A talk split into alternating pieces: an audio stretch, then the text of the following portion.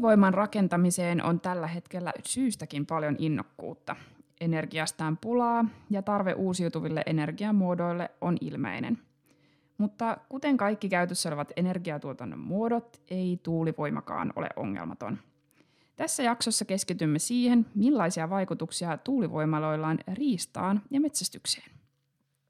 Äänessä tuttuun tapaan Johanna Helman Suomen riistakeskuksen viestinnästä ja vieraanani on Kainuun riistasuunnittelija Tapio Kangas Suomen riistakeskuksesta. Hän on antanut lausuntoja tuulivoimahankkeiden vaikutuksesta riistatalouteen ja aloittanut niitä koskevan tarkastelun.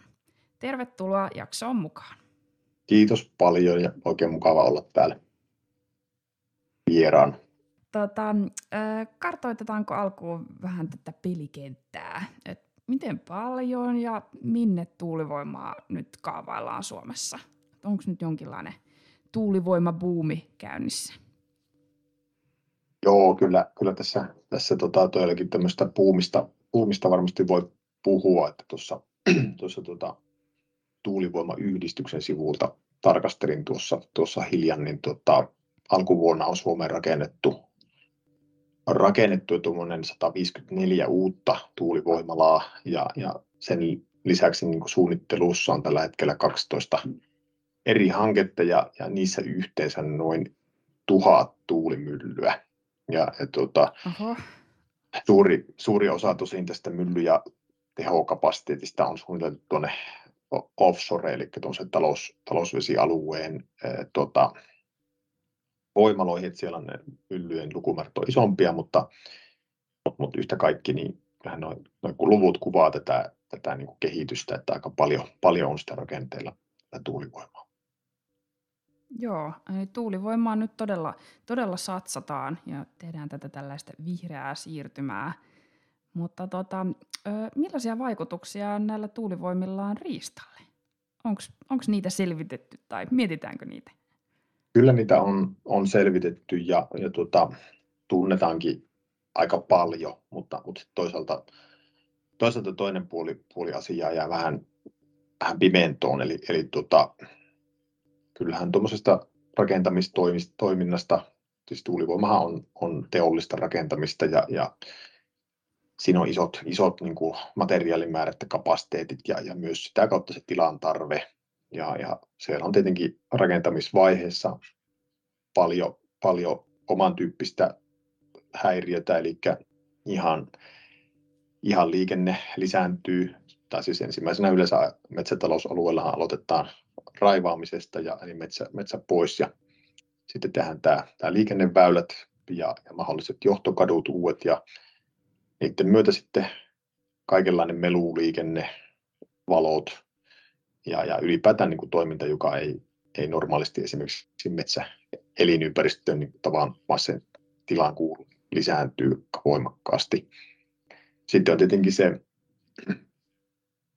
käyttövaihe, eli jos tuulivoimasta puhutaan, niin yleensä erotellaan tämä rakentamisvaiheen aikaiset vaikutukset luontoon ja elinympäristöön, ja sitten on sen käyttövaiheen aikaiset vaikutukset, jotka on, on tietenkin vähän toisen tyyppisiä, eli kun voimala on pystytetty ja se on käytössä, niin sitten, sitten puhutaan ja, ja silloin keskitytään niihin vaikutuksiin, joista se, joita se voimalan käyttö aiheuttaa. Eli siellä on myös, myös sitä lisääntynyttä liikennettä, eli huolto, huoltoliikenne sinne alueelle, ja sitten sen varsinaisen myllyn tuulivoimalan se liike ja, ja ääni ja, ja siihen liittyvät valot ja se visuaalinen vaikutus tota, on se, se sen tuotannon vaikutus.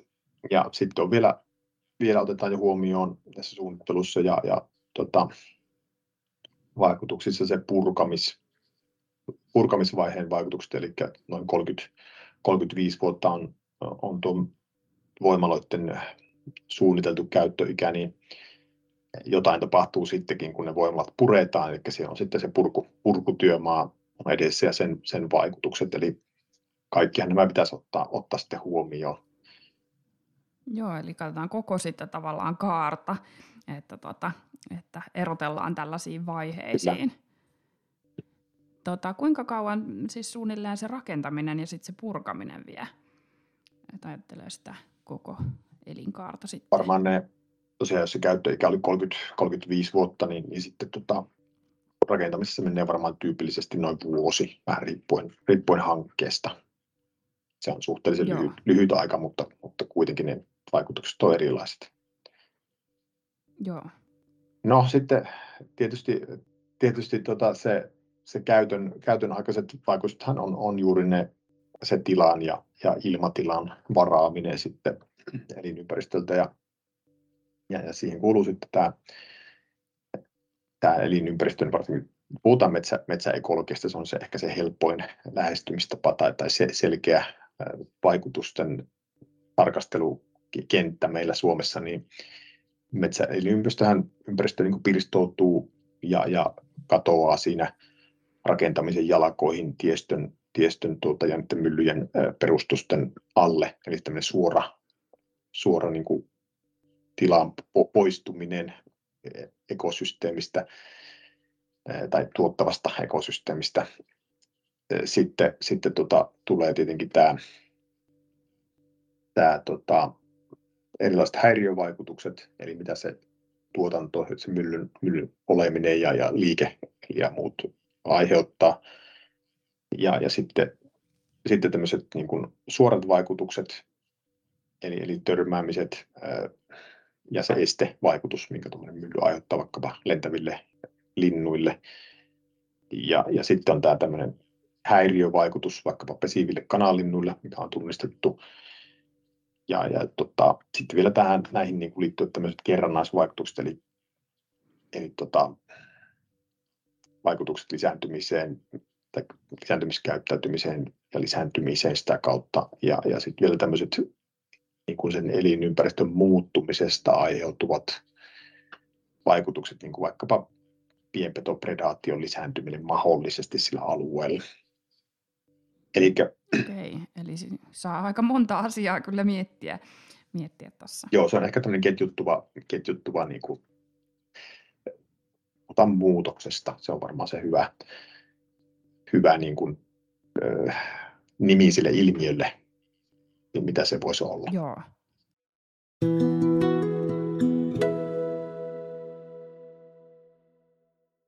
No tota, sä mainitsit tuossa, että se vie ilmatilaa ja, ja, tota, ja että se toimii myös tämmöisenä niin kuin fyysisenä esteenä ja, ja, ja törmäyksiäkin tapahtuu. Niin, niin tota, tiedätkö kuinka paljon suunnilleen lintuja kuolee tällaisiin tuulivoimaloiden roottoreihin tai, tai oppiiko eläimet jotenkin väistämään niitä? No sitä on vaikea sanoa, että, että miten paljon. Että tuossa on noita lausuntoja ja, ja eri, eri hankkeita, joihin on, on tutustunut, niin ensimmäisenä pitää niin kuin tunnistaa se, että ei ole kahta samanlaista voimala-hanketta. Eli se jokainen elinympäristö on erityyppinen, joihin se hanke on, ollaan rakentamassa ja siinä on siis erilainen kasvusto ja, ja sitä kautta eläimistö ja ää, erilaiset siis tota, maantieteelliset seikat, jotka vaikuttavat siis eläinten ja lintujen liikkeisiin ja, ja siihen niiden lisääntymiseen ja olemiseen. Ja, ja tota, nämä kaikki niin kuin vaikuttaa siihen, että mikä sen yksittäisen myllyn niin kuin tuottama haitta on, mutta sitten myös ehkä se hanke, hanketason, se kokonais, sen tuulivoiman puiston kokonaisvaikutus on varmaan niin kuin oleellisempi. Että Joo. jotain selvityksiä etelä tai niin kuin Euroopasta on, jossa, jossa on niin kuin todettu, että kuitenkin kanalintuja, jotka lentää tyypillisesti matalalla, niin huonoista sääolosuhteista riippuen olettavasti törmäilee niin vaaleisiin myllyn runkoihin. Ja, ja tota, tietenkin mitä enempi niitä myllyjä on, ja, ja jos se on nimenomaan kanalinnun elinalueella, niin se törmäysriski kasvaa kasvaa sitä myötä. Joo, mutta tavallaan ei voi sanoa, että onko tämä marginaalinen ongelma vai merkittävä ongelma, koska se riippuu niin siitä, siitä paikasta. No juuri näin. Ja sitten toisaalta tämä Joo. tekee tähän koko ilmiön sen, sen niin kuin ison haasteen, että, että kuinka me pystytään sitten kokonaisuutta, kokonaisuuden vaikutuksia riista eliöstöön niin kuin tunnistamaan ja, ja arvioimaan edes, että, että se on todellinen haaste. Joo. No tota, mutta onko jotenkin, onko tällaista tutkittu mitenkään, että, että väistääkö tietyt eläinlajit, puhutaanko nyt sitten linnuista, linnuista vielä, niin, niin, niin tota, että väistääkö ne jotenkin niitä, että oppiiko ne jotenkin sen, tai onko siinä jotain semmoista, mitä voidaan helpottaa? No siinäkin on, tota, siinä, niistä on, on tutkimusta ja, ja tämmöistä seurantatutkimusta ö, tuolta Euroopasta, Skandinaviasta ja, ja USAsta. Meillä Suomessa on tosi vähän, vähän niin kuin tutkimusta, eli meidän tieto Suomesta ko- koostuu lähinnä hyvä selvitysten havainnoista.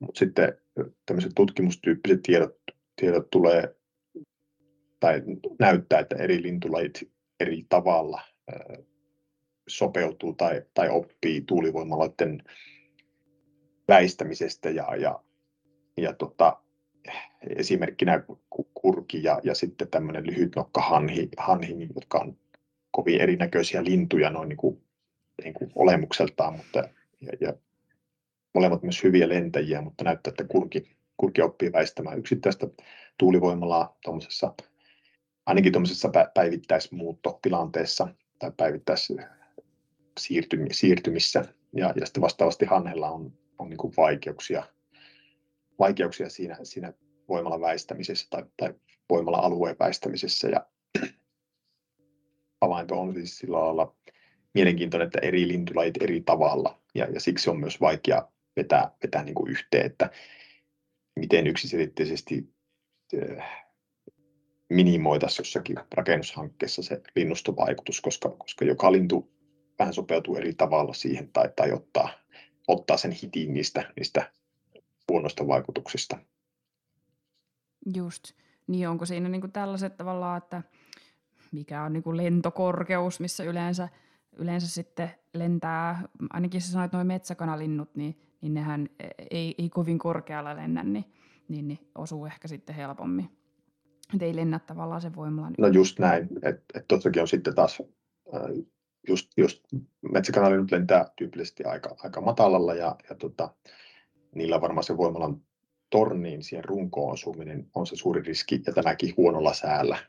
Ja, ja tota, okay, joo. sitten vastaavasti, ää, vastaavasti tota, muuttavat vesilinnut voi lentää huomattavan korkealla ja jopa mennä niin kuin yli siitä, siitä voimalasta, mutta toisaalta meidän voimaloiden koko on, on niin kuin kasvanut 10 ja, ja 20 vuoden aikana niin kuin tuplaantunut, että toisaalta isompien voimaloiden... Joo, okei, okay. että kohta tullaan jo sielläkin, niin, joo, joo, niin, ongelmiin. Niin, että muutosta on niin kuin, tosi, tosi monenlaista, ja, ja niin kuin, jos aikaisemmin puhuttiin, niin kuin, että voimalan laki oli 150 metrissä, ja nyt ne, ne lavat pyyhkii 300 metriä, niin, niin siinäkin on jo aika iso, iso ero. Että on muun muassa tuo lentokorkeus muuttomatkoilla on vielä semmoinen, josta, josta puuttuu aika paljon tietoa. Joo, joo. Ja sitten jos, jos ei pysty sitten tavallaan mennä yli, niin sitten varmaan sitten kiertää tai niin kuin väistää.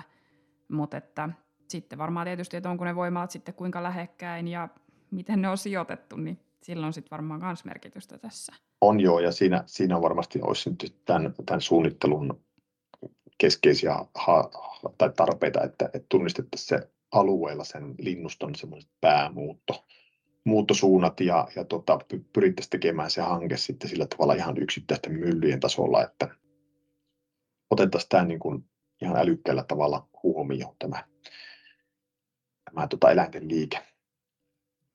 Joo, no tässä on tosi paljon kaikkea niin kuin mielenkiintoista tutkittavaa, että tota, millä lailla eri, eri lajit tai yksilöt näihin sitten näitä voimaloita sitten, sitten tota, väistää –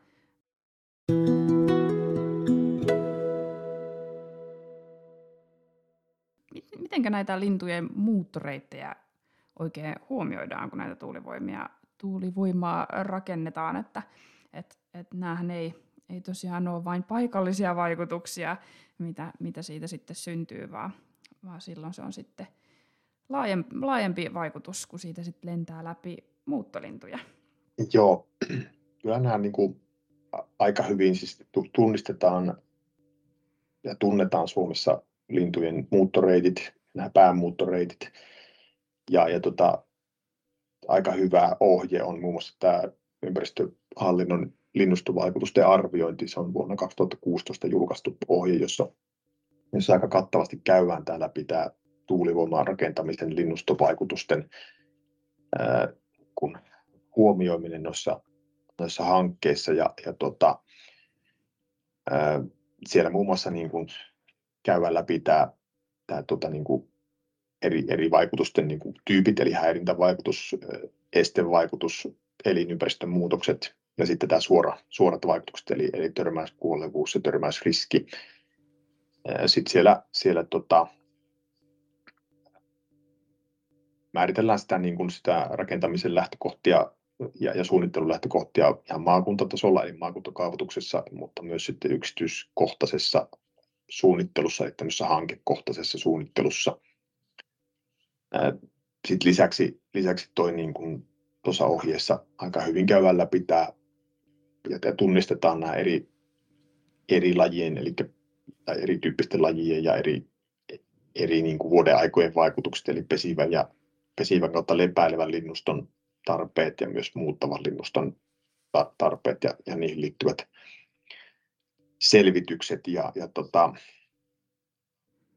ää, et, et, niin kuin linnuston olemista ja elämistä ja, ja muuttoreita tunnetaan, tunnetaan hyvin, mutta sitten haastehan tulee siinä, että kuinka se sitten yhdistettäisiin, tai kuinka sitä sovelletaan sitten täällä, täällä niin kuin hankekohtaisesti ja, ja, ja oikeastaan sitä asiaa tietysti pitäisi lähteä tarkastelemaan nimenomaan maakuntatasolla, eli, eli miten maakuntakaavoituksessa otetaan huomioon tuo linnusto, linnustoasia. No siellä sitten, sitten voisi niin kuin semmoisen nostaa semmoisen näkökohan, että maakuntakaavan kaavan niin kuin arve on keskittää tuulivoimarakentamista, eli, eli keskittämisen kautta minimoida tämmöisiä laajoja vaikutuksia. Ja, ja tuossa tavallaan on niin kuin sekä hyvät että huonot puolensa, että, että, että jos meillä olisi keskittämätön tuulivoiman rakentaminen, että myllyjä olisi, olisi vähän siellä täällä, ja, ja se vaikutukset Joo. olisi aika hallitsemattomia. Mutta nyt sitten tämä kaavan tarkoitus on keskittää tuulivoiman rakentamista, niin silloin tietenkin voidaan ainakin tuommoiset päämuuttoreitit ottaa selkeästi niin kuin aika hyvin huomioon. Mutta sitten Joo. toisaalta paikalliselle linnustolle, niin kuin kanalinnut, niin, niin tota, se keskittäminen mm. voi taas sitten olla, olla sillä alueella hy, hyvinkin niin kuin haitallista. Ja, ja tota, että tämmöinen suo siellä, vetellä täällä ilmiö on tässä, tässä tota asiassa.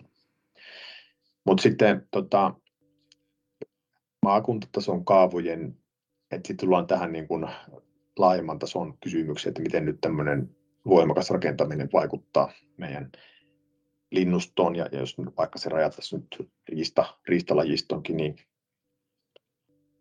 ää, maakuntakaava, kaavojen tason suunnitelmien yhteisvaikutusten arviointi nousee niin kuin yhä, yhä keskeisempään rooliin, eli, eli pitäisi pystyä maakuntien välillä vielä, eli kaavojen välillä tuota, tarkastelemaan yhteisvaikutuksia ja tekemään niistä vielä tämmöisiä, tämmöisiä palauttavia huomioita sinne, sinne suunnitteluun, mutta sitten mennään tietenkin jo, mennään tietenkin jo ihan, ihan valtakunnan ja, poliittiseen kysymykseen, että, että miten asioita arvotetaan.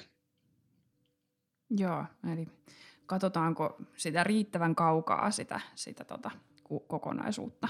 Niin, ehkä, ehkä tullaan, tullaan sitten niin kuin siihen kysymykseen, että koska, koska tota, vihreä siirtymä ja, ja, ja tuulivoima nähdään nyt yhtenä niin tärkeänä, niin tota, sitten, sitten taas siedetään, siedetään myös sitä, että sillä on, on näitä haittavaikutuksia. Mutta toisaalta... Joo, tämä on jo tämmöistä pudditsemista, niin, kyllä. Toisaalta, toisaalta sitten meillä on kuitenkin, kuitenkin tuulivoimaa rakennetaan myös tuonne, tuonne avomerialueelle ja, ja kyllähän niin kuin tämän, tämän riistan, riistatalouden ja metsästyksen näkökulmasta niin jossakin tota, avomerialueella se on, on voitaisiin nähdä, että se on, se on olisi niin kuin haitattomampaa, Et, että ainakin, ainakin poissa silmistä, poissa mielestä, mielestä ilmiön tota, suhteen, niin, niin avomeri tota, tuulivoima voisi olla, olla niin kuin parempi vaihtoehto kuin nyt, nyt nämä keskityt, keskitetyt ratkaisut tänne, tänne metsä, metsäalueelle, mutta onpa tunnistettu sitten sielläkin jo, jo erilaisia haittoja ja, ja paljon, paljon niin kuin tutkimatonta on siellä, että siellä on kuitenkin oma, oma eliöstö, eliöstö ja, ja tota, odottamattomia vaikutuksia saattaa tulla sielläkin sitten tämmöisille laajoille hankkeille. Eli kapasiteetti on niin joo. kovat, että yksi mylly niin kuin siellä täällä ei, ei vielä tee kovin paljon ja yksi pääsky ei kesää tee, mutta sitten jos meillä on, on tota sata myllyä tai tuhat myllyä, niin, niin, niin se on jo toinen juttu. Joo, joo, ymmärrän kyllä, että tota, volyymi on se, mikä ratkaisee ja, ja, tota, ja kaikella rakentamisella on aina vaikutuksia, että, että tota, se on just näin.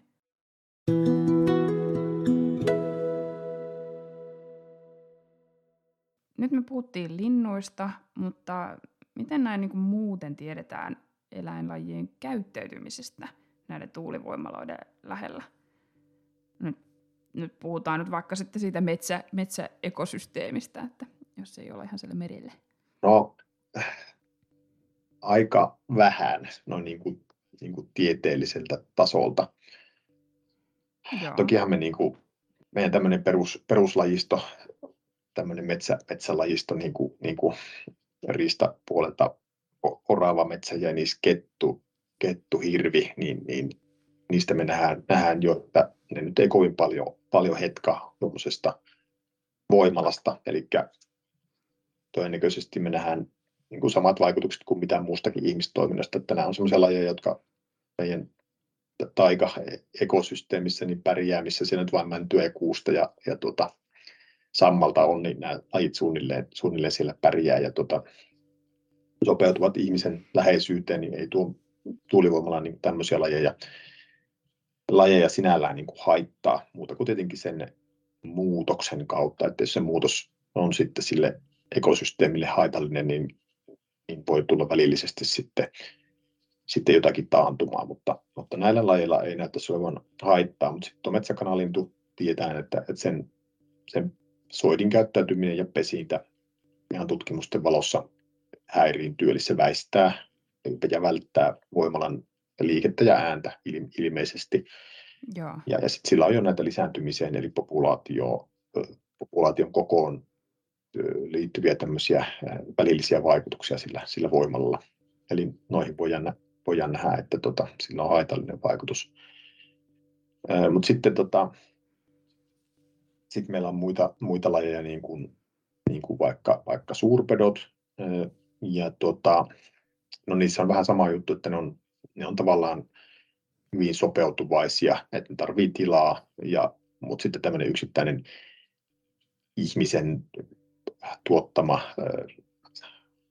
rakenne ei sinällään niitä, niitä niin kuin haittaa niin kauan kuin niillä on, on kuitenkin tilaa ja ravintoa. Eli, eli se ei ole ehkä tämmöinen niin kuin, niin kuin ensimmäinen haitan kärsijä myöskään. Mutta sitten tota,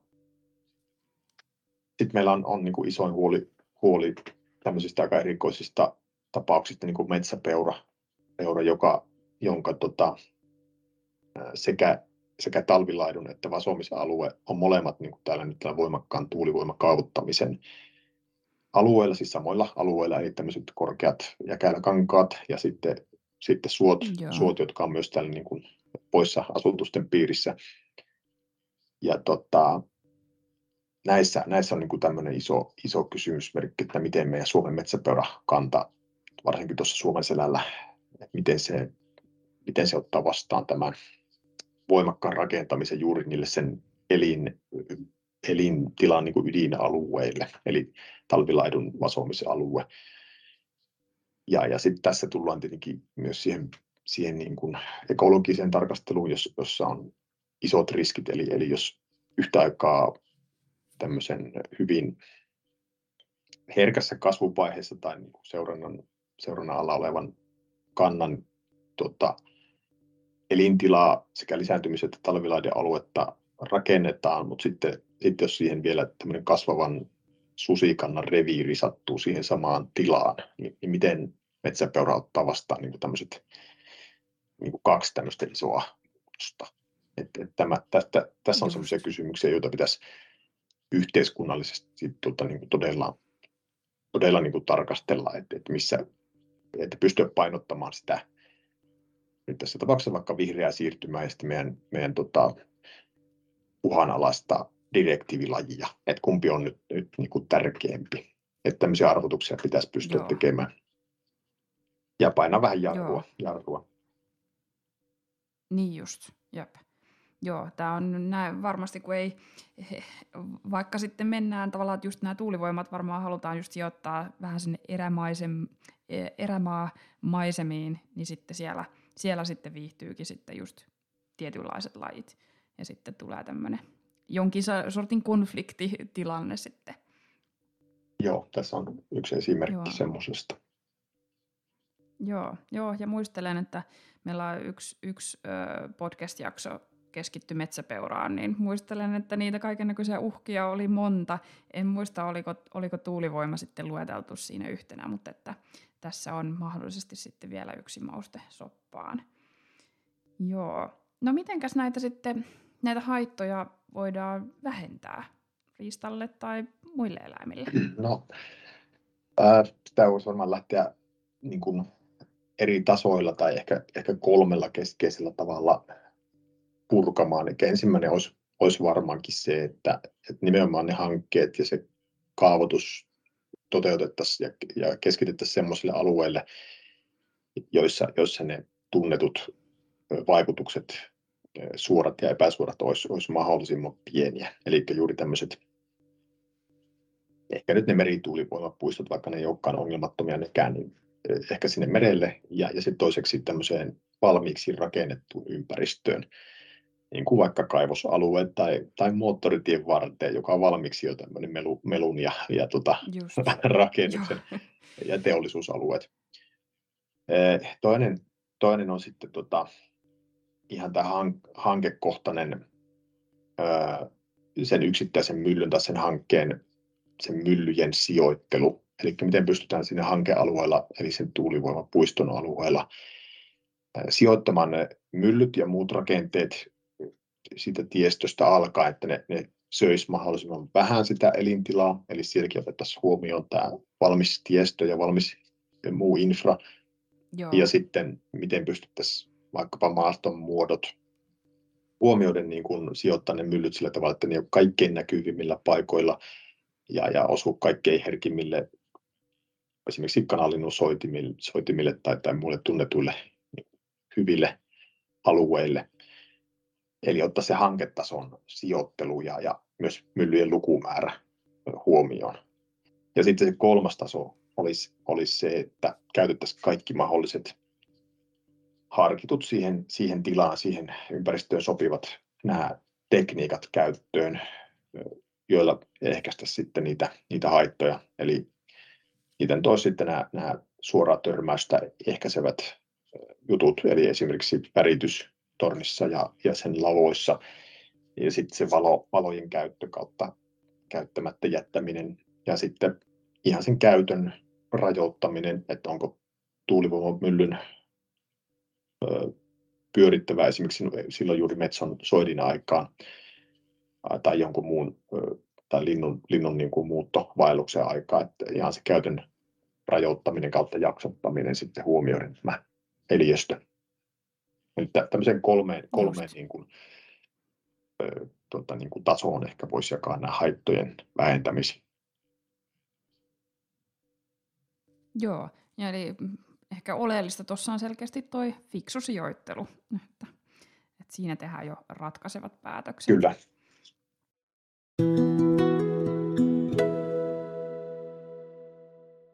Millaisia vaikutuksia tuulivoimalla ollaan ihan puhtaasti metsästykseen ja sen järjestelyihin? Et rajoittaako tuulivoima jotenkin metsästystä? Tuulivoima ei meillä sinällään Suomessa niin suoraan rajoita metsästystä, eli meillähän on metsästysoikeus, on, on maanomistajan tämä omistukseen sidottu oikeus, Ja, ja tota, sitten tämmöinen rakentamisoikeus on sitten toinen, toinen juttu, eli nämä ei ole toisiaan poissulkevia asioita. Eli jos maanomistaja on vuokrannut maansa tuota, tuulivoimafirmalle ja siinä on rakennushanke sitten, sitten vireillä, niin se ei tarkoita sitä, että metästysoikeus olisi poistunut siltä alueelta.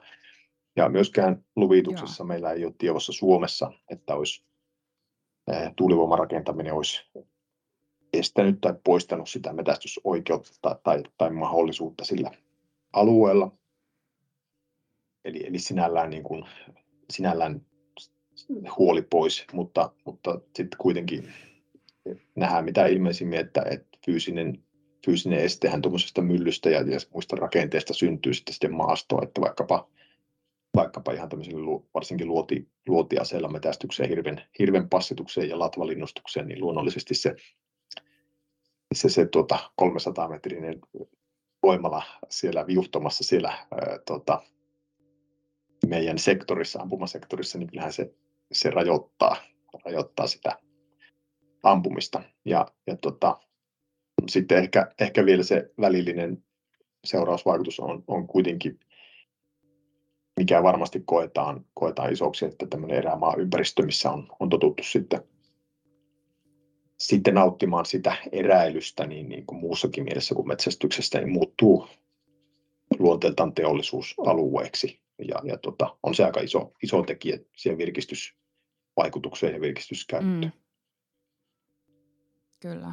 Ja sitten vielä tietysti se, että miten se riistakantojen vaikutus sit siihen metsästykseen, että se sitten, sitten isompana palikkana. Ihan totta. Ja tuossa ehkä yksi, yksi huoli on sitten siitä, koska meillä riistakantojen seurantaa tehdään vapaaehtoistoimiin ja riistakolmiolaskennoilla, niin, niin tota, jos tuommoisen alueen se metsästysviihtyvyys kärsii, kärsii huomattavasti, siis nämähän on, on tuhansien hehtaarien alueita nämä tuulipuistot, ainakin täällä Kainuussa ja, ja Pohjois-Suomessa, Pohjois-Pohjanmaalla, niin tota, ää, miten, että säilyykö me tästä sitten kiinnostus tehdä riistalaskentoja, eli kolmiolaskentoja sellaisilla alueilla, missä ne ei edes enää viitti metästää sen, sen tota, voimalatuotannon takia. Eli, eli kärsii ja, ja rapautuuko meillä tämmöinen riistatiedon hankinta.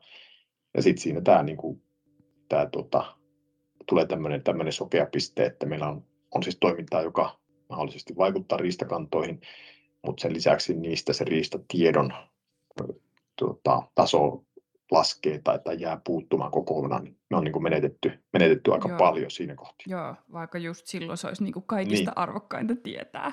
Joo, just. No tota, miten paikallisia metsästysseuroja kuullaan, kun tällaista voimalahanketta suunnitellaan? onko sulla jotain vinkkejä antaa heille tällaisten lausuntojen laatimisen tueksi? Joo, tota, tämä luvitushan tapahtuu, tapahtuu tuota kunnissa, kunnissa ja, ja ö, suunnitteluahan tehdään, tehdään niin kuin eri tasoilla tosiaan. Metästysseurallakin on mahdollisuus niin kuin kaikilla paikallisilla toimijoilla niin, niin antaa lausuntoja ja mielipiteitä jo kaavoitusvaiheessa, eli näistä maakuntatason kaavoista ja sitten kunnan, kunnan laatimista yleiskaavoista tai sitten näistä osa yleiskaavoista, eli tuulivoimaa suoraan ohjaavista kaavoista. Eli kaikista niissä, niissä on niin kuin mahdollisuus antaa lausunto näistä metästys- ja, ja riista-näkökulmista. Ja sitten lisäksi on tämä yhteisvaikutusten arviointimenettely, joka, joka perustuu YVA-lakiin ja se toteutetaan sitten näille yli, yli tota, yli 10 myllyn ja yli 45 megawatin hankkeelle. Ja siinä on sitten tämmöinen ohjelmavaihe ja selostusvaihe, jossa, jossa molemmissa pystyy sitten metästysseuratkin antamaan ja, ja ristaautoyhdistykset luonnollisesti niin lausuntoja.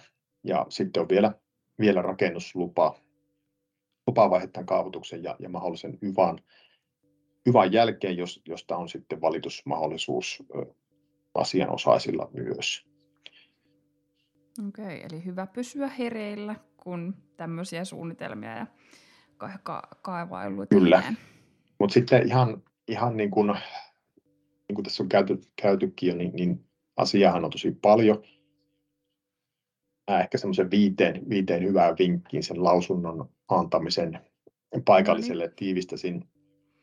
Eli noin, noin viiteen semmoisen yhdenkään sormen, sormen periaatteeseen. Eli ensimmäisenä kannattaa, kun lausuntoa laatii, niin tunnistaa se oma rooli lausunnon antajana. Eli onko antamassa sitä riistanhoitoyhdistyksen tai metsästysseuran seuran nimissä. Ja silloin tosiaan niin muistaa se, muistaa se tota, unohtaa se ihan oma henkilökohtainen rooli ja antaa se nimenomaan sen, sen tota, yhdistyksen nimissä ja, ja sen yhdistyksen sääntöjen ja, ja sen toiminnan näkökulmasta se, se lausunto ja omalta alueelta.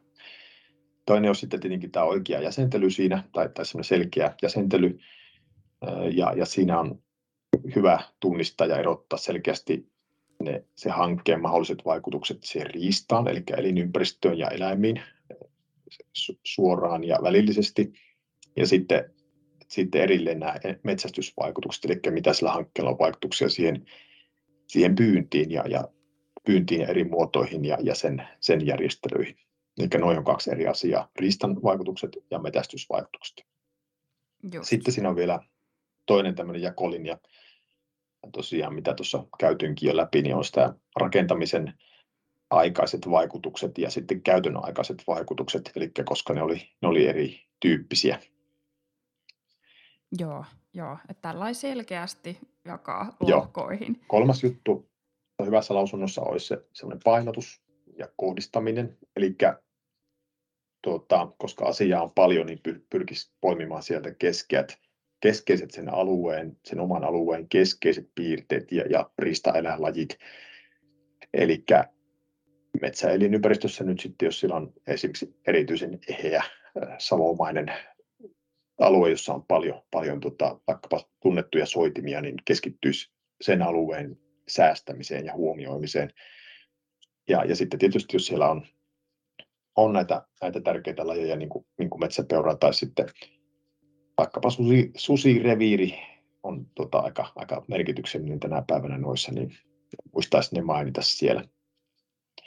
Neljäs juttu olisi tietenkin tämä perehtyminen, eli tutustutaan siihen huolella siihen eh, esimerkiksi YVA-selvityksessä tai menettelyssä siihen aineistoon ja minkälaisia vaihtoehtoja siellä annetaan. Siellä yleensä annetaan tämä nollavaihtoehto, eli joko, että jos ei rakenneta ollenkaan, sitten on, sitten on vaihtoehdot 1, 2, 3, ja, ja tota, siellä tosiaan on merkitystä sillä, että tai annetaan vaihtoehto, että montako myllyä esimerkiksi rakennetaan ja niiden sijoitteluvaihtoehtoja, niin tuota, kannattaa tutustua niihin ja joskus, joskus niin todeta, että se minimivaihtoehto esimerkiksi olisi, olisi ihan, ihan jees, mutta, mutta vältettäisiin sitä, sitä isoa, isointa mahdollisinta rakentamista, eli, eli tietynlainen rakent, rakentava suhtautuminen myös siihen hankkeeseen. Joo. Sitten on vielä tuo viides juttu, minkä ehkä nostaisin, eli kannattaa käydä läpi, läpi niin kuin viimeiset oikeusratkaisut eri, eri hankkeista tulleisiin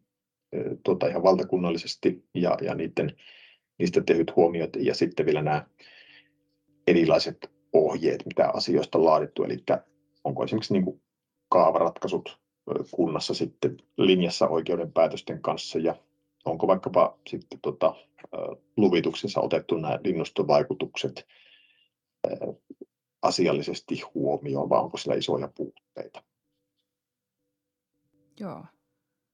Okei. Okay. No tässä tuli hyvät tämmöiset konkreettiset vinkit, vinkit tota, metsästäjille. Kiitos Tapio, kun tulit jaksoomme vieraaksi. Oikein paljon kiitoksia. Sorkki ja Sarvio podcastissa otamme pyrähdyksiä eräelämään ja käsittelemme laajasti erilaisia metsästykseen liittyviä aiheita. Pysy kuulolla